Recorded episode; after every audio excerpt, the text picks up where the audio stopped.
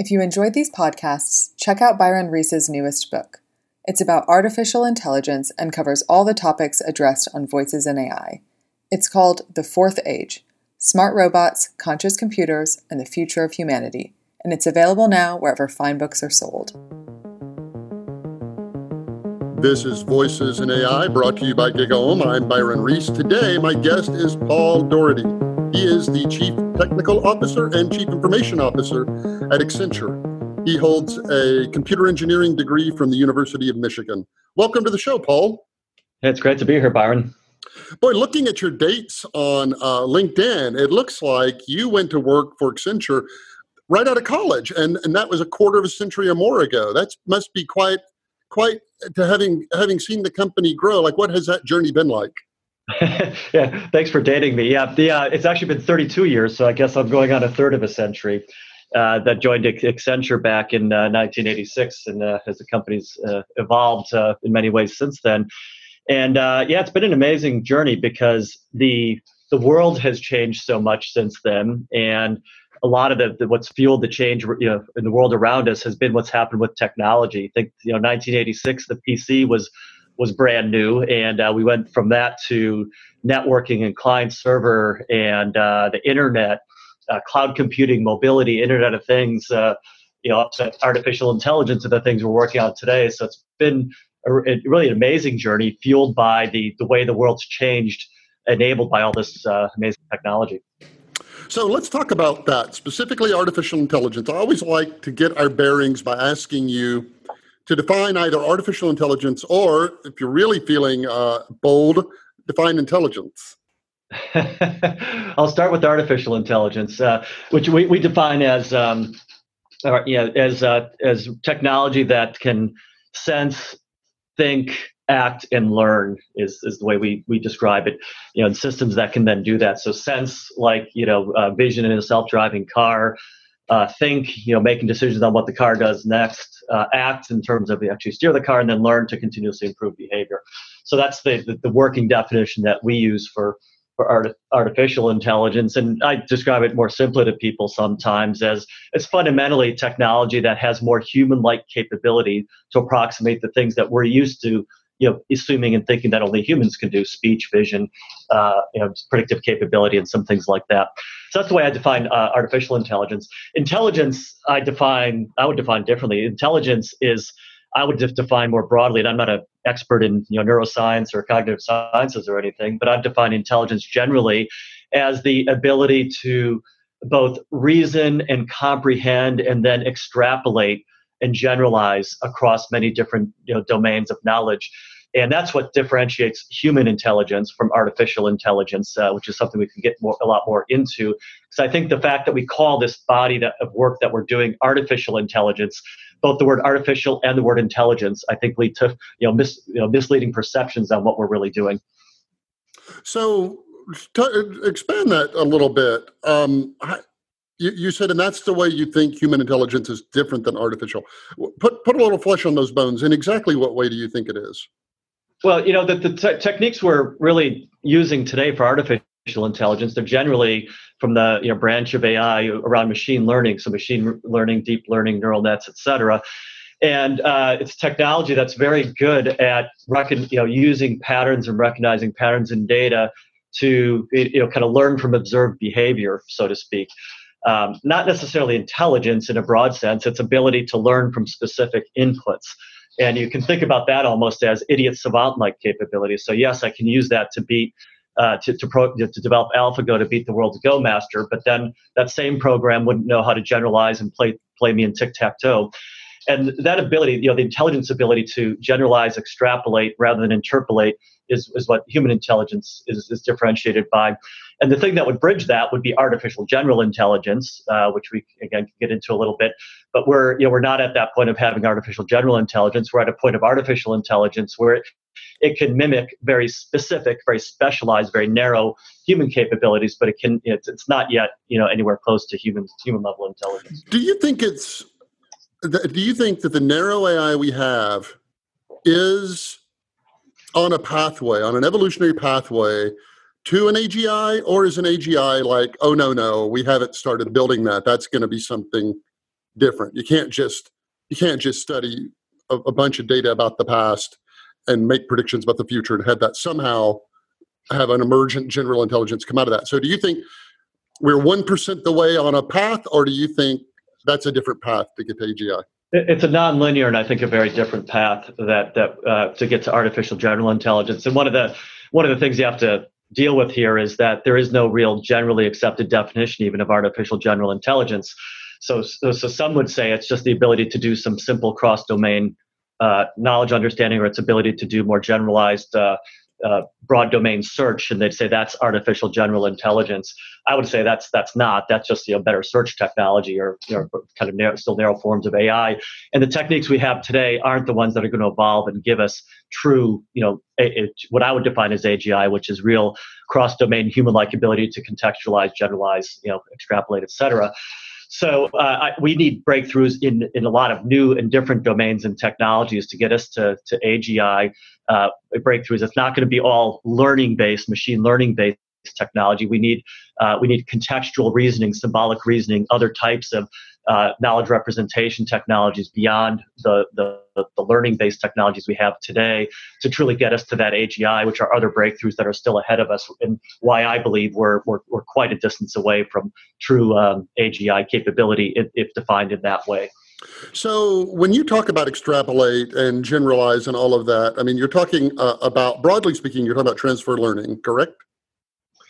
Uh, tr- yeah, transfer learning, but in a in a broad uh, in a in a broad and expansive sense, sense so, rather than transfer learning as a technique in machine learning to to, to map enough. narrowly from domain to domain. Yeah, right. So I guess you know if you can train a child, like show them five drawings of a cat, and then they'll uh, they'll they'll they'll recognize cats, and then they'll even say, "Oh, that's when they see a Manx." They'll say, "Oh, that's a cat without a tail," even though they hadn't ever been taught that there was a cat without a tail. I mean, how do you think it is that we're so good at that and machines are so bad at that? Like, what do you think we're doing that that it all comes kind of effortlessly to us? It's just how we're wired, but we can't seem to replicate that in a machine. Like you said, it's everything we do is incredibly narrow. Yeah, yeah, uh, it's a great question, I'm, and it's an area that's of great interest to me. But I would say I don't have the answer to that question uh, in, in, general terms. I, you know, cognitive, uh, there, you know, cognitive um, science and um, neuroscience have always been interest areas of mine, but I'm not, uh, I'm not the, the deepest expert in those areas. The thing that got that did get me hooked on AI though many years ago, back in uh, in college, uh, you know, nine, I think the year was 1984. I was in college at the University of Michigan I took a course with Douglas Hofstadter, who, you may know or know of, who wrote the book uh, Gödel Escher Bach, The Eternal Golden Braid, and he was a, a, a early pioneer of, of, one of the pioneers in, in uh, cognitive science, and that got me hooked on this whole idea of how the brain works and how you can start to do some things, you know, leveraging the way the brain works in software.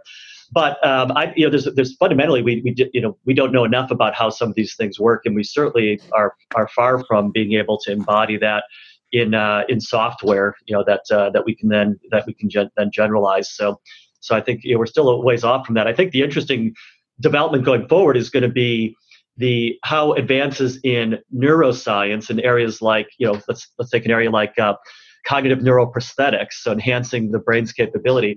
How does that whole branch you know compare and maybe compete with artif- you know, artificial intelligence in the form of silicon-based te- techniques. So as we improve the capability of our biological capability with our brain, you know, what, what's also happening with artificial intelligence and our, our techniques that lead us to AGI. And It's going to be interesting to see both continue to evolve because we're going to continue to advance our own human capability very, very rapidly, in addition to what we're doing in, in silicon and you know in computing with artificial intelligence. And do you, you know, the other th- the other thing we seem to do a really good job at is pattern matching. Like you can lay on a hillside with somebody and look up at a cloud and say, "Oh, look, you know, there's a horsey," and they say, "Oh, yeah, I see that," uh, even though it's the vaguest of horses, right? So we seem to be have very fluid pattern matching, and and yet it seems that our machine instantiations of that are very rigid. Do you think we're on an evolutionary path to get past that, or do we need a, a fundamental breakthrough there? You know, I, but from what I see, I think the the pattern matching I think will continue to evolve very very rapidly, and and, and uh, already. Um, machine learning, deep learning techniques are better at many many types of pattern matching than than people are. Uh, they can they can go out across a broader ex- data expanse that's incomprehensible and hard for us to interpret as, as humans and develop the patterns in that. For example, work we're doing in anti-money laundering and banks, where you can take you know petabytes of information and transactions and you know run algorithms and quickly understand some correlations and patterns that may represent uh, you know bad behavior criminal behavior in in, uh, in transactions be really really difficult for a human to comprehend and, and understand those patterns. Very easy uh, or not easy but very possible for machines to you know to be used to, to do that and algorithms to be used to do that. So um, so i think we're already at a point where in many ways the pattern matching of, of machines is, is superior to to what we can do as humans. So one one last kind of philosophical level question. Do you think that human consciousness so our ability that we actually experience the world we feel warmth we don't measure temperature we have a first person experience of the world do you think that is a key element of our generalized intelligence? Or do you think that we'll be able to maybe in 100 years build an AGI, but it won't necessarily need consciousness to be as smart or smart and versatile as we are?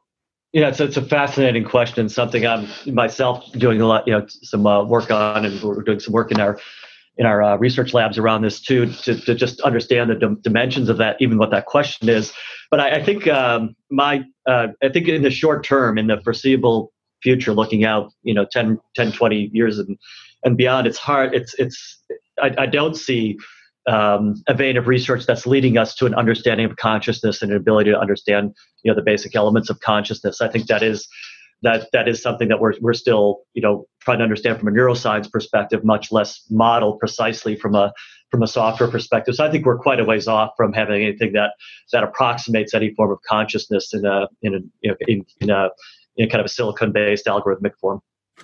Well, you know, it, it it has been called the last great scientific question that we don't we know neither how to ask it scientifically or yeah. nor what the answer uh, will look like. I mean, I yeah. just I just had yeah. a book come out on the topic last month uh, about whether machines can become conscious, and I could kind of distill down eight different kind of schools of thought about the origins of consciousness, and and try to speculate whether uh, a machine could whether that could you know be be represented in a, in a machine but it, it it's just i don't want to say it's either humbling or embarrassing i don't know which that we understand our most basic experience of the world so poorly I think it's actually exciting that we don't understand it. So maybe just flipping the lens a little bit, so that is what uh, makes life, you know, dynamic, dynamic and interesting, and uh, and, and very experiential is the is uh, it's it's the way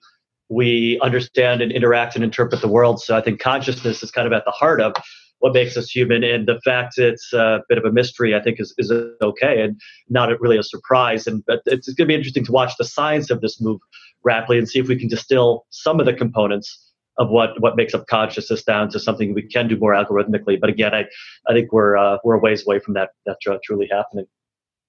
You had a book come out, which I am holding here in my hand recently, called Human Plus Machine Reimagining Work in the Age of AI. Can you talk about why, uh, what, what question were you trying to answer with this book, and why did you write it? Yeah, I think it's a, it's a good companion piece to your book, perhaps, because we're the, the reason we wrote the book is we thought that the uh, when we stepped back two years ago, we were doing a lot of work at that point with with artificial intelligence already, and had a lot of uh, research and, and, real you know real activity going on with it. But we didn't think there was a good book out there that that gave guidance to business executives, business managers, people in business and IT technology types of professions in terms of what to do with AI. How do you apply it to your business? What's the roadmap to getting business value out of it? What's the way to do it right, you know, to build the foundation to really, you know, improve your business, create growth and profitability, competitiveness, whatever business wants, but do it in a way that avoids what could be some of the unique downsides or uh, uh, risks that can come about with artificial intelligence. So that's why we uh, why we, why we wrote Human Plus Machine, and the um, uh, and the other you know key part of Human Plus Machine that we quickly identified through the research and activity that we did is is the plus sign in it. We quickly concluded that the it's really about the human plus the machine and how we bring individual capability together with uh, AI software, you know, technology to create new ways of working. And that human plus machine is really the central idea that that carries through the book.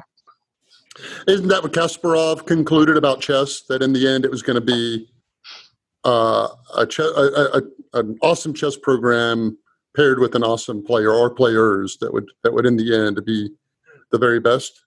Yeah, we see that in profession after profession that, that that's the case. We, as part of the process of writing the book, we researched over 1,500 organizations. We talked to thousands of executives as well as, well as workers, you know, at all different levels, uh, low skilled professions to more highly skilled professions, looking at the way work was being done and what organizations were doing. And the conclusion, time and again, is that the real interesting applications that were driving different, you know, differentiated business results were those that were pairing the two in the way you just described, you know, that, that uh, Kasparov concluded with chess. An example from Harvard is the, the medical research they did on uh, breast, uh, uh breast cancer tumor detection, where they concluded an, an algorithm the algorithms were about 92% accurate. A human uh, diagnosis, human doctor at this point is about 96% accurate, but you pair the two together and it's about 99.5% accurate. So the best results are the human plus the machine, you know, work, working together, making the decision. Again, we see that replicated in, in many, many examples, and that's the heart of this human plus machine perspective and a lot of the central ideas of the book. So, walk me through some of your findings. If I'm an enterprise today and I've you know heard uh, about this AI thing, and I want to know how can I apply that technology to my business. What's the first question I ask, or what's the first thing I assess? I think the first thing you assess is um, we start with is uh, is where you apply it in the business, and that's an important decision that you make. What what problem you know can it solve, or what part of the business have you not been able to improve in the way you wanted to, or what's really critical to your differentiation, and then you know look at how you can how you can take on that problem and come up with a, a different way of, of, of, approaching it. We call that reimagination, and that's another word that's in the title of the book, reimagining work. We believe this is fundamentally different than the prior generations of technology. We've been automating and we've been re-engineering uh, business for a while, but that's about like flow charts and static sequential processes and and uh, you know incremental improvements the way we work. With reimagining, it's about how do you fundamentally create you know breakthrough new approaches you couldn't have created before. So an example is uh, like a uh, with uh, in the life sciences industry with pharmaceutical companies, we're looking at um, and working with deep learning models that are a different way of doing the science of identifying uh, new, new therapeutic treatments. So you can use deep learning to identify disease characteristics, match them to molecular compound characteristics, and, and uh, better detect the patterns, as we are talking about earlier, that lead to new treatments to disease. So it's fi- it, that the results are that's finding drugs faster using a very different approach, injecting AI into what was previously more of a science, pure science-based approach, and fusing that together. And that's you know changing the R&D process in the way that's done in that industry. Those are the kind of results that we see you know, making real difference. That's the first step that we talk about. And you know, I kind of think that there's three completely different stratospheres of of applying this technology. So you have you have a very few very large companies that have an enormous amount of technical talent that are able to do primary kinds of things in the field. And then you have a different size enterprise, a smaller one, which is able to use the platforms that are out there, you know, the half dozen or dozen platforms to, to create their own projects. And um, and again, they've got coding horsepower and all of that. And then you have a smaller enterprise which needs to wait until that technology is instantiated in some tool that they use, some piece of software or hardware that has it. Kind of, if I'm a hundred person company or a 500 person company, wh- where in that should I be thinking?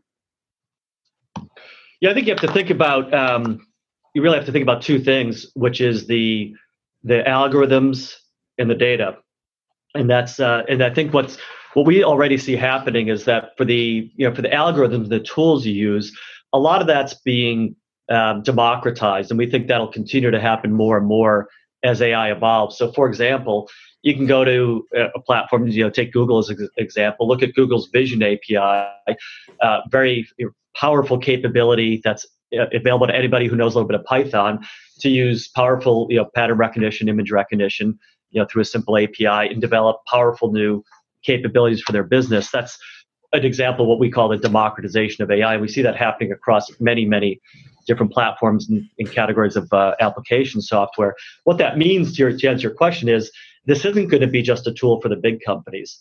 Uh, small companies and even entrepreneurs starting starting companies are going to have uh, already have and will increasingly have very powerful tools available to solve uh, to solve their problems. And we see that type of innovation already. A lot of really interesting companies being formed, new startups that are using AI to disrupt individual industry segments or bring new products to market, leveraging the capability they can get from the, from the more powerful platforms.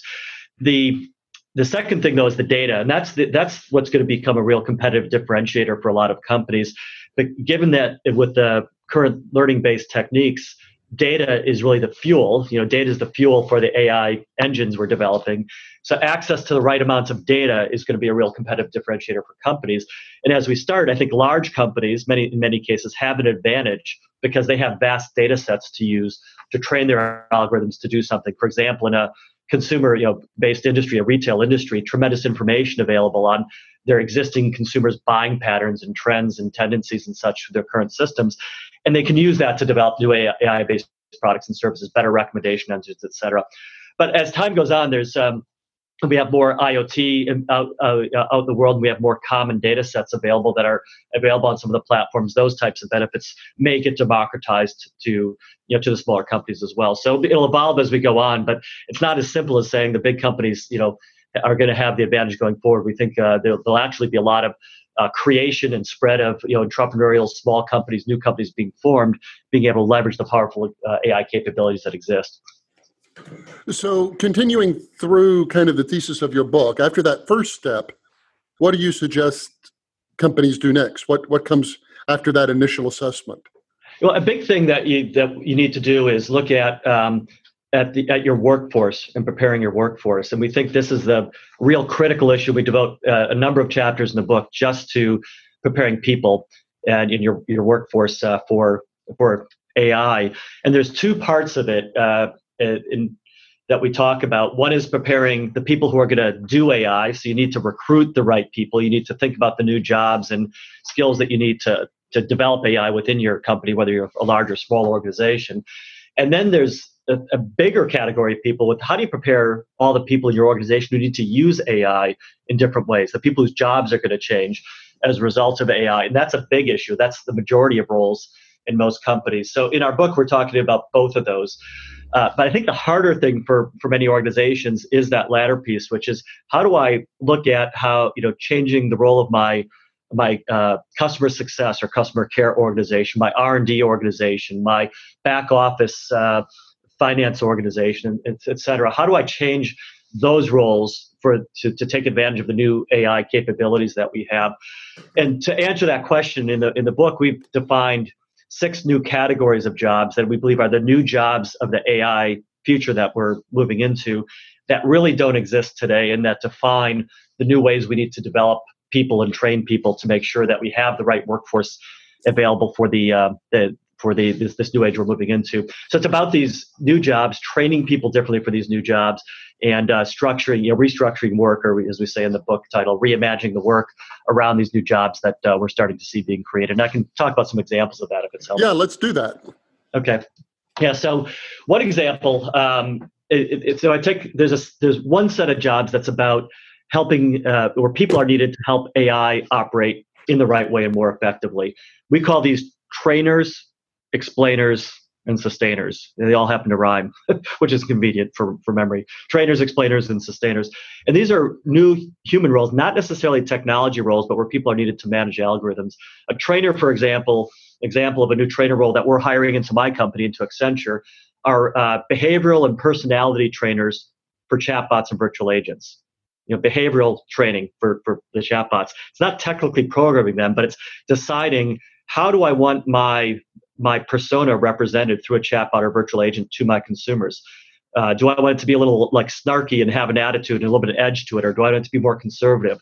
And uh, many, many questions like that. These are skills that involve sociology, understanding of your customers, linguistics, and many different dimensions. We have people with poetry backgrounds that are that tend to be good at this type of work, and it's a new job. It's not tagging data uh, you know the, the basic form of training for, for AI. It's about the behavioral training that from, is going to represent the brand of your company on the front lines. And we have a phrase we use in the book that we talk about with our clients a lot, which is says that AI is becoming your brand. You know, the AI in the form of virtual agents, chatbots, and the way you respond to customers is your brand to the company. And you have to think very carefully about how that brand is being manifest uh, to your consumers. A trainer job is one category of jobs. Another j- category of jobs we talk about are, are, the, are the explainers. A good example of the need for this job is what we just saw with Uber, with a tragic incident in Tempe where the Uber car killed a pedestrian. If you look at you know Uber's response to that, which I think I think they had a, a very good response to this overall, but it was about explaining what happened, doing the root cause diagnostic, understanding you know the what what the problem was, and if if you followed the you know the recent articles and explain and commentary from Google, what happened was they had an algorithm which thought that the pedestrian was a false positive and didn't use the reaction time to slow down in time because the algorithm was tuned improperly. What we need are new roles like explainers and sustainers, human roles that understand the implications of the algorithms and are adjusting these algorithms dynamically so that you avoid incidents like that. And when you do have an incident, you respond very quickly and improve as a result of it. And that's the explainer and sustainer roles we're talking about. So we believe these aren't just individuals, one or twosies here and there in organizations. These represent hundreds of thousands and, and, millions of jobs as you scale it across the economy and around the world. And these are the, the jobs of the future as you look at AI. And I'm with you with this, you know, human plus model for a lot of things, but in some cases, you know, it will just be an AI doing something. Yeah. Uh, and in other cases, uh, AI is going to create hitherto unimaginable jobs like the ones you're describing. How do you think that's all going to net out over the next decade or two? Do you think that we're going to have a big turnover in the kinds of jobs, or it's overstated in the media? Do you think there's going to be uh, transitional pains, or this is this is like every other innovation that's come before it in terms of it impacts, we adjust, and it and it kind of morphs into a new thing, and then it happens again and again and again. It, it, it's a great question. I, I, think, frankly, that's the biggest question we face for our generation coming here. Uh, our view, you know, through our research, through our experience working with thousands of companies, and through the we talk about the book, is we're, we're cautiously optimistic on this front we believe the issue isn't jobs, and that uh, based on our experience and a lot of the other research that's out there, independent research, we'll be we'll continue to create lots of jobs. Um, in the U.S. alone, as a data point, there's six and a half million unemployed people. There's roughly a little over six million open jobs, close to the same number, and we created 170,000 jobs last month, uh, according to the jobs report. We're creating about that number every month. So, and we already have a pretty pretty strong employment. So the issue isn't the jobs per se it's how do we get the people who are who lack the skills the right skills to do these jobs? So that, that's why we're not fully optimistic but we're cautiously optimistic. We believe the jobs will be there but we're we're, we're not on a on, on the right course to make sure all the people are prepared. So there will be more displacement as you said. Uh, there'll be more you know in the short medium term there, there's certain occupations that'll be at risk for more complete automation. And for those professions as those are added to the unemployed how do we make sure we're proactively reskilling those people in the right way. And I'll come back to that in a minute. But that that is we what we believe is the biggest issue and one uh, a big reason we wrote the book. And one thing that we talk about in the book is we're donating all the proceeds of the book to nonprofits who are focused on mid-career reskilling. And we're donating all the all, all the all the proceeds because we believe that that's the area that's that's not achieving the right focus and the right investment at this stage. There's a lot of focus on you know, not enough yet, but at least a lot of attention on K through 12 and higher ed and community college and apprenticeship and lots of different models, which is great. But we need to f- think about the people in the middle of their career who are displaced, whose job is automated. How do we make? How do we use technology and cr- think of creative new programs to get those people productive? And we don't have all the answers to that, but in the book we paid uh, we paid out the direction that we need to take on those issues. And again, we're donating the proceeds to organizations who are who are um, dedicated to solving that problem.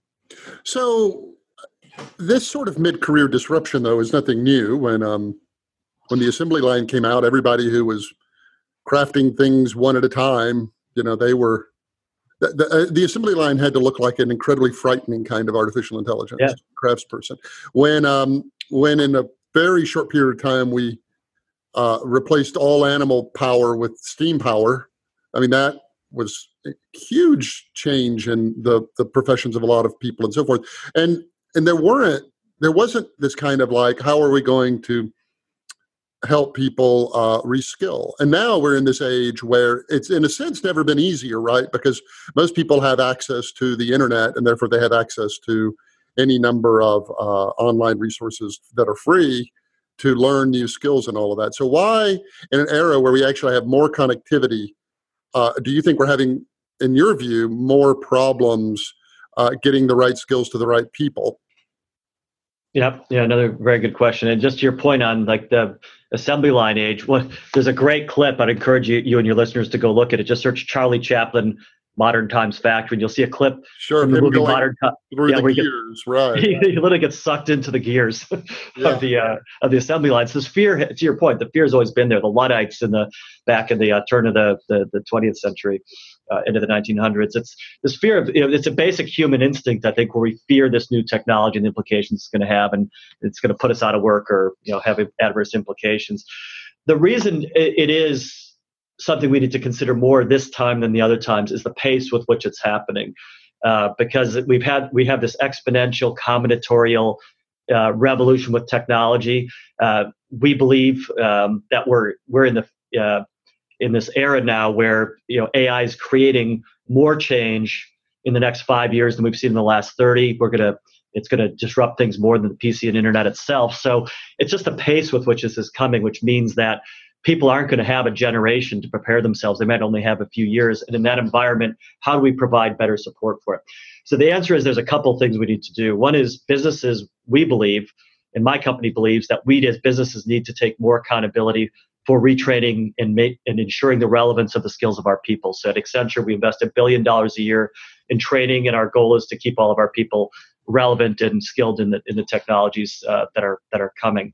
Others like AT&T have made a similar size and, and very large commitment to the same goal, and we're seeing more and more organizations do that. Not enough are doing it yet, though. Uh, in our book, for our book, we did some research we talk about, and uh, two thirds of the executives told us that they believe their organizations and their, their workforce is not ready for AI. Two thirds say their workforce is not ready.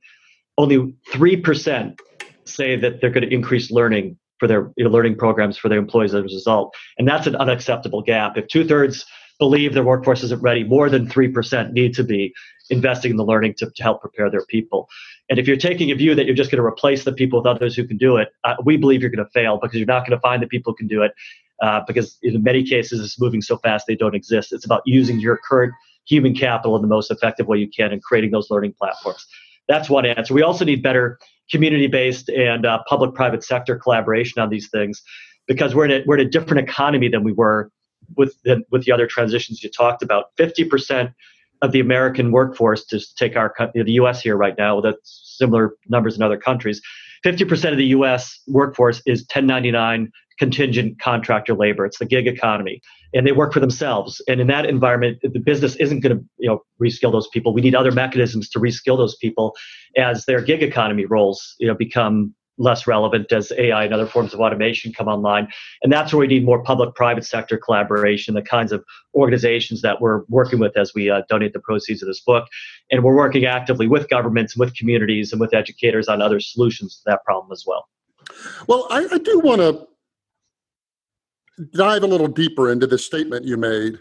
Uh, because I don't see it, and I may be short sighted, and I'm optimistic about this technology, and I believe that in the end, AI makes people smarter, and there's no downside to empowering everybody with, with more intelligence. When you say we're going to see more change in the next five years, presuming employment you're talking about, than the last 30, we began this conversation talking about 30 years ago, and you listed out all the stuff that's changed in the 30 years since you joined your company.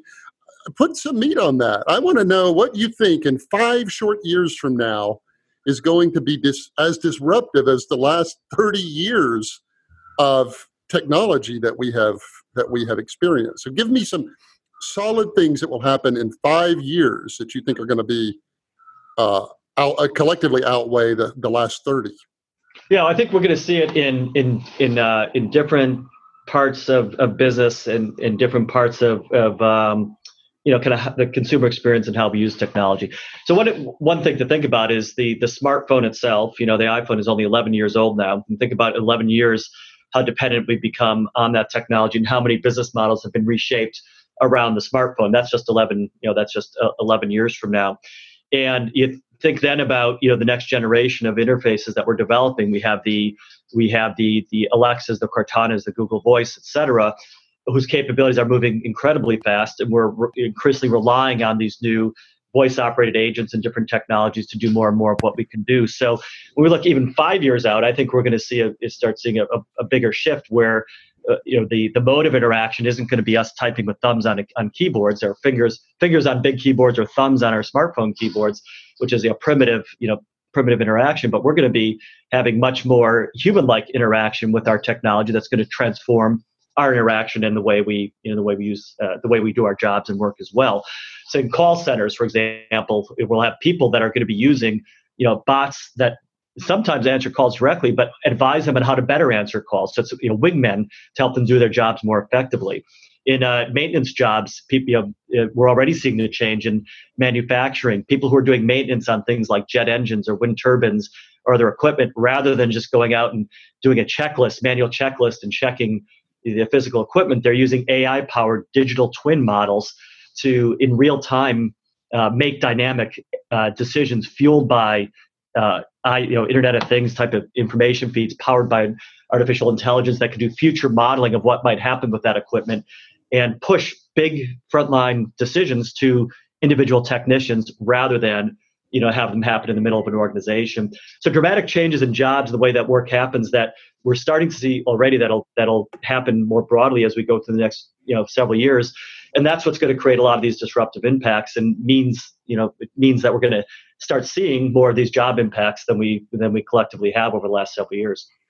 So, well, like like every technology, AI is inherently neutral. It's how it's applied. That, yeah. that yeah. and and again, I'm I'm an, an optimist about it. I think that on, on net, uh, there are more people that want to build in this world than destroy, and so in net, technology is applied to good more often than not. Um, but do you worry? Because I'm already thinking back to your earlier comments about uh, the anti-money laundering, the ability to go through so much data, and do you worry about the privacy implications of that once every conversation can be understood and and and and uh, cameras can read lips as well as a human and every email can be read and all of that that that same technology will be used to curtail individual liberty and freedom. I mean, in the past, we've always had some amount of anonymity just by the virtue that we all live in an incredibly large ocean of data that nobody can make sense of. And that same tool that can spot the money laundering can also spot political sentiment as well. Do you worry about that application of the technology? And how do you think we mitigate? If so, how do we mitigate against that? Yeah. Well, to be clear, just to, with, with where you started the question, I'm, I'm very much an optimist on the power of, of the technology and where we're going as well. We're gonna we're we're improving our human capability to use technology. We I talk I talk in the book about it gives us superpowers. AI is giving people superpowers in the way we work and live, and we're going to solve societal problems around you know agriculture, sustainability, better health outcomes, reduce disease that we couldn't imagine solving. So clearly an optimist around it. My only point on the jobs is jobs and skills is we just have to make sure we're bringing everybody around, along in an inclusive way to benefit from the changes. In terms of the, the privacy thing and some of the risks around AI, yeah, again, again, there's some real issues that we need to think about more carefully than we've needed to think about with prior technology. We, we call it broadly the area of responsible AI. Privacy is an element of it. And we talk in the book in a, in a couple of chapters about a new obligation of companies to have very specific codes of responsible AI and how they're applying the technology. Privacy is an element of it about how you're respecting the data.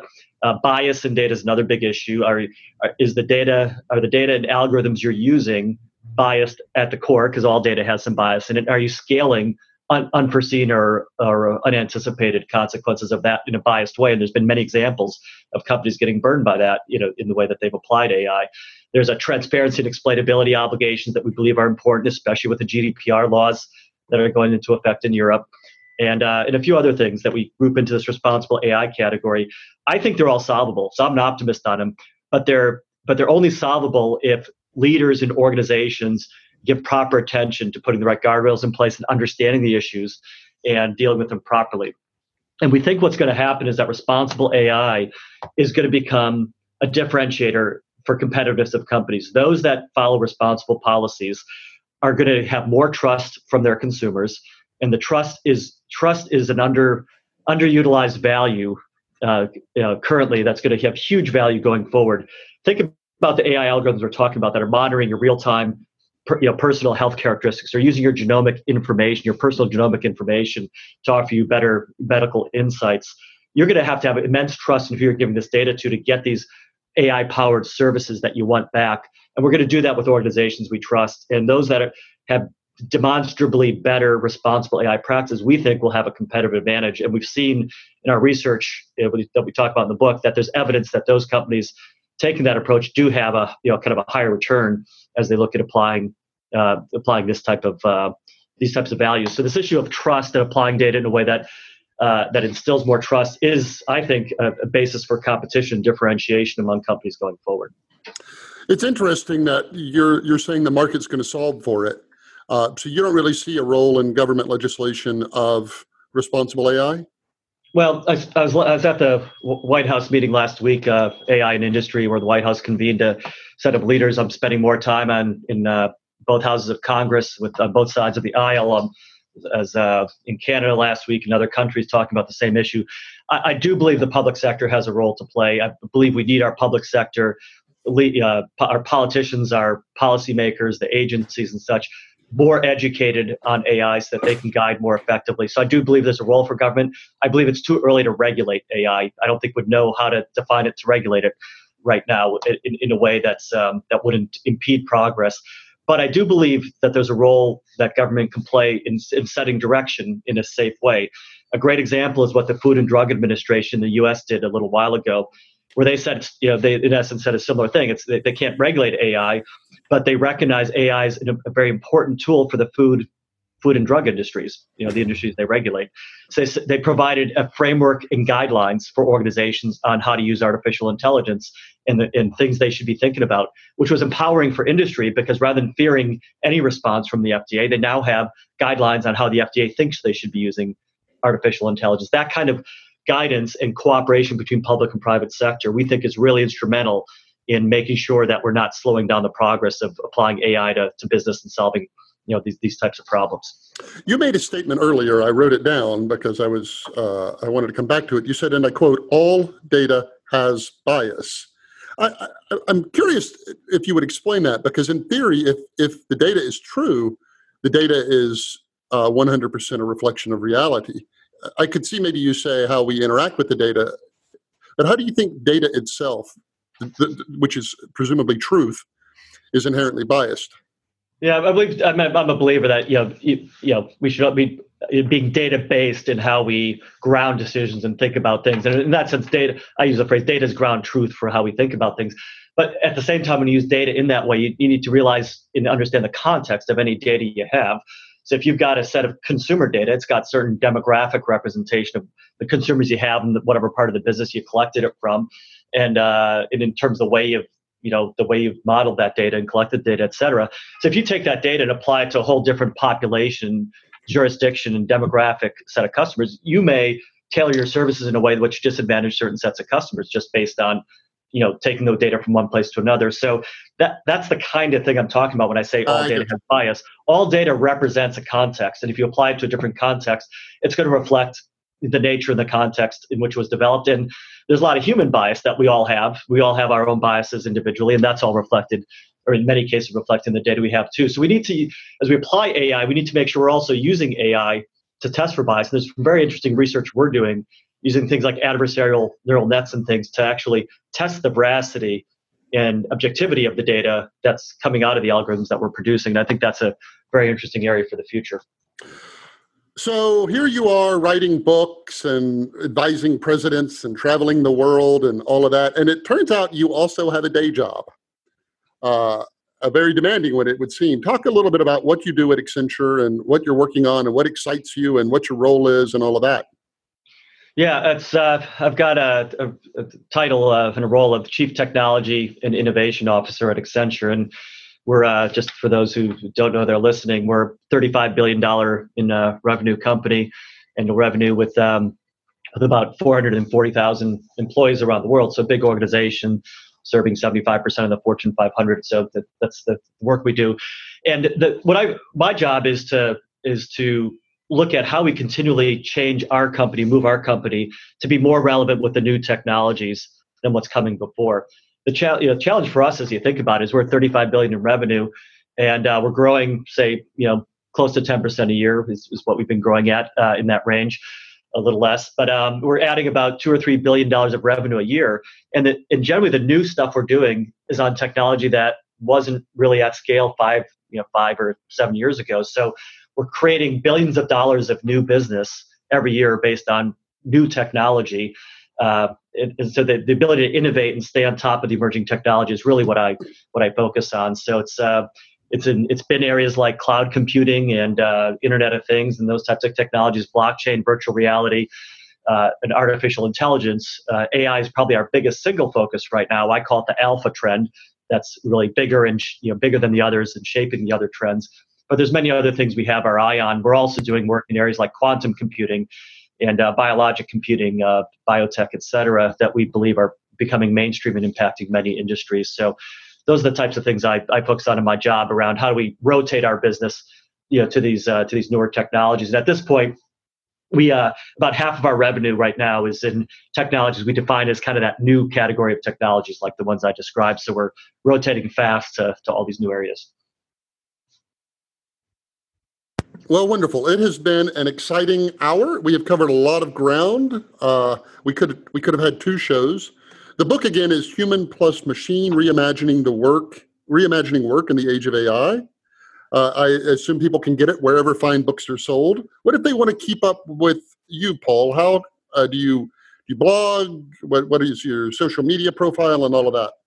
Yeah, you'll find me, uh, you know, um, very active on uh, LinkedIn and on Twitter. Twitter is uh, Paul Dog, P A U L D A U G H. On LinkedIn, Paul R. Daugherty is where you'll find me uh, from that from that perspective. Uh, I have a website out there where we're keeping up with uh, fresh new ideas on the book uh, that you can look at as well if you do a search for Paul Daugherty, Human Plus Machine. So well, those are all good ways to track me, and our Accenture website has lots of information on all these topics as well. And my first action following this call is to dive more into uh, your book as well. So I look forward to. Well, thank you, thank you. It uh, it um, it tackles a lot of the same kinds of things. It seems like you're thinking about. So I'll uh, if, I'll be curious to hear what you have to say. Thanks a bunch for your time, Paul. Thank you, Byron. If you enjoyed this episode of Voices in AI, please check out the other ones. And in addition, Byron Reese hosts another podcast about AI called the AI Minute. Every day, it's a minute or two of daily reflections about AI. It's available wherever you find your podcast of choice, and in addition, it's an Alexa skill, so it can be part of your flash briefing every day if you own an Alexa device.